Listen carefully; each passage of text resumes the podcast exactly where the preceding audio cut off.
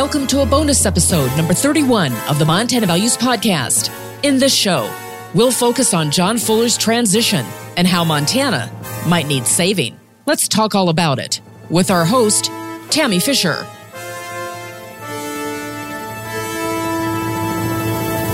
But first, we want to say thanks to our listeners who have now turned the term horseshit into a drinking game so that when you're listening to MVP, word on the street is you get to take a shot or drink your soda or your beer every time Mickey or I, mostly me, says horseshit. So thanks for that, kids. Thanks for bringing us into your living room and your Friday night fun. We are pleased to announce that John Fuller, in his not-so-articulate way, has written a letter to the editor of the Flathead Beacon that fully undermines the validity of his horseshit transgender bills. Remember, Fuller wants to be sure that government eviscerates the fundamental right to parent by dictating the kind of medical care parents authorize for their transgender kids. His other bill seeks the power of government to tell schools how to regulate sports activities that involve transgender kids participating in women's athletics. So in our 27th episode, we highlighted Fuller and his bills. Now, Fuller has infiltrated the local Republican Party and has ascended to chair of the Flathead County Republican Central Committee. In episode 27, we talked about Fuller's archaic view of women and his Save Women's Sports bill he was trying to ram through the current legislative session in Montana. We focused on how Mr. Fuller is a problem for Republican leadership in our county and state, and we called him out for the fake Republican he is and how he routinely violates the Republican platform. And then, after President Biden's executive order on transgender participation, I wrote my column in the Flathead Beacon comparing John Fuller's government overreach actions to that of Joe Biden's. And apparently, John Fuller felt compelled to respond. Fuller starts his letter saying that I'm a big fat failure.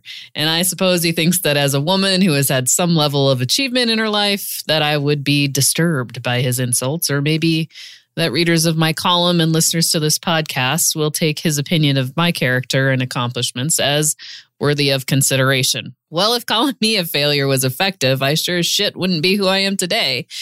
In fact, telling me I can't do something or denigrating me has been a force of inspiration for me my entire life. And in making that statement, Mr. Fuller only confirms to us and the rest of the universe that he couldn't throw an intellectual punch that would get him out of his own weight class. Tammy, I ran your campaign for mayor in 2009 with our late political advisor, Hale Ashcraft. We won that campaign by 66% of the vote, and you became the third female and youngest candidate ever elected mayor of our fair town. And while mayor, you did everything the Republican Party and the platform asked of you and more. Mr. Fuller's statement that you, quote, failed as mayor, unquote, comes some 8 years after you held the chair. That speaks to the credibility of the criticism. And not once during your tenure did Mr. Fuller, the Republican Central Committee, or any Republican lodge a single criticism of your work as mayor. It appears Mr. Fuller, at this stage of his life, may have developed what my granny used to call short memory syndrome. Let's review your tenure as mayor and take Mr. Fuller for a walk down memory lane, shall we? I've warmed up the hover round for him.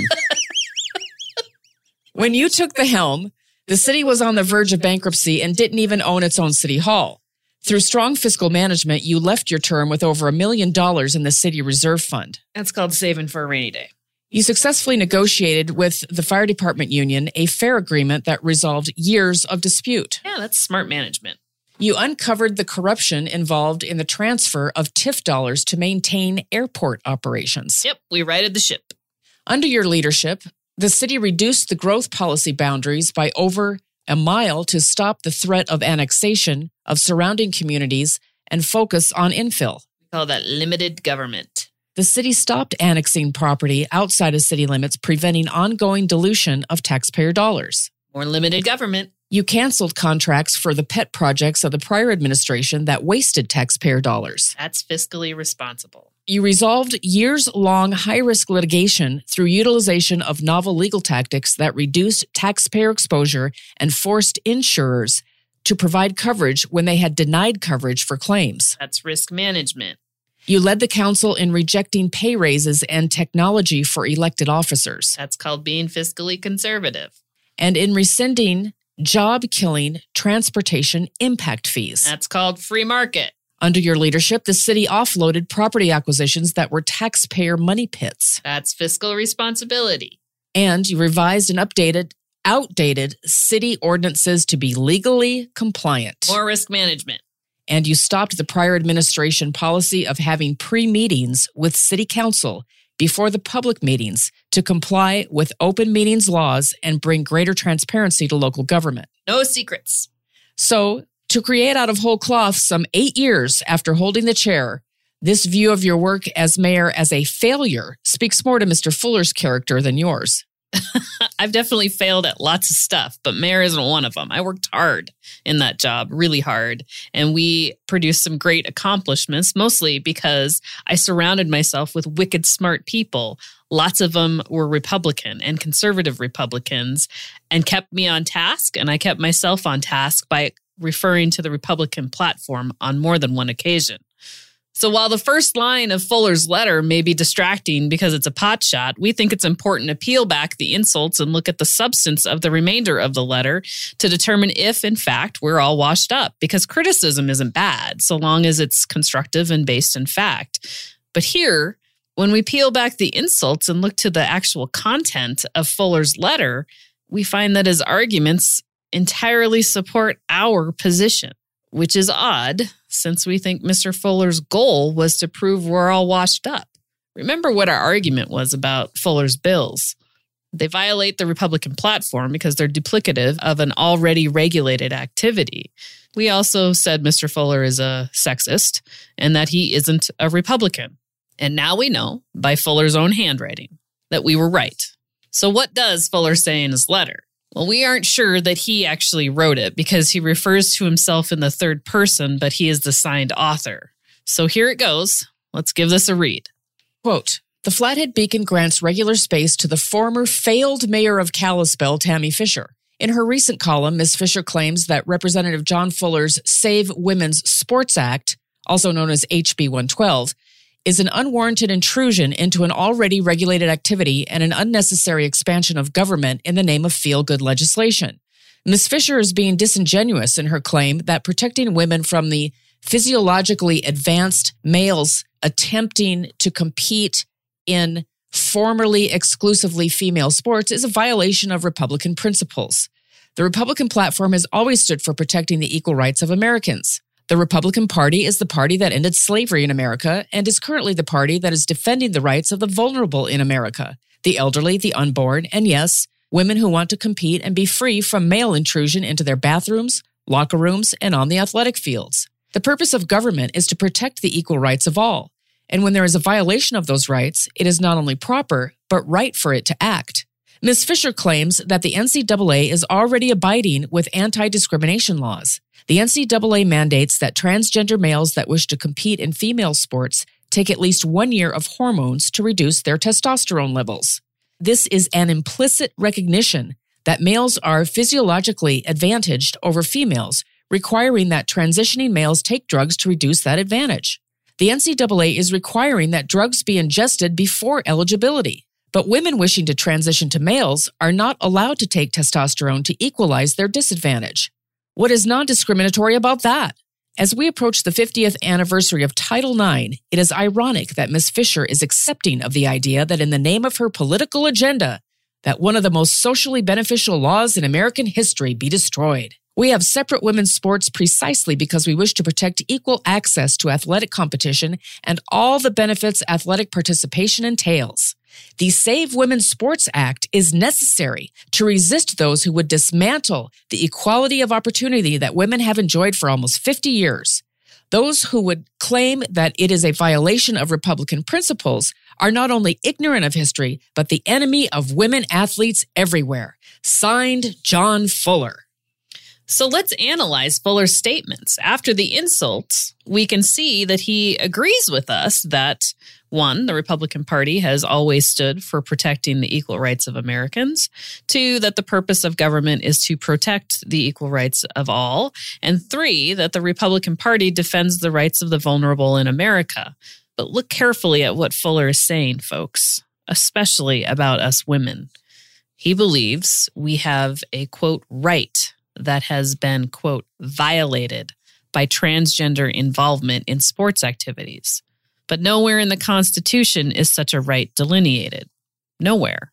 So how does Mr. Fuller define this right that has been violated? Well, he doesn't, because it doesn't exist. Let's talk about the rights women and all people, regardless of gender or sex, have under the Constitution, the rights of liberty, life, and the pursuit of happiness. Now, Mr. Fuller would like to expand the definition of a right to include, in his words, the right of women to compete and be free from male intrusion into their bathrooms, locker rooms, and on the athletic fields. Well, that's not a right found in the Constitution. In any American jurisprudence, Supreme Court case, Montana law, Montana Constitution, or the Republican platform that Mr. Fuller failed to dust off and read prior to engaging in a dissertation on what Republicans believe. And every Republican better perk up when someone who refers to himself as a Republican wants to create new rights, because the creation of a right has far, vast-reaching consequences. And you would think that a legislator who refers to himself as Republican would know how important the designation of legal rights are. So Mr. Fuller is doing exactly what conservative Republicans have been criticizing progressive liberals of doing for years, creating rights that do not exist and giving them force of law. This proposal, Fuller's creation of rights that do not actually exist, again, underscores that Mr. Fuller is not a conservative Republican. He is, in particular, with regard to creating out of whole cloth rights that do not exist, either a progressive liberal or authoritarian fascist. But he sure as hell isn't a Republican. Fuller's use of the term right for a former history teacher is careless and fails to take into account the seriousness of the term for conservative Republicans.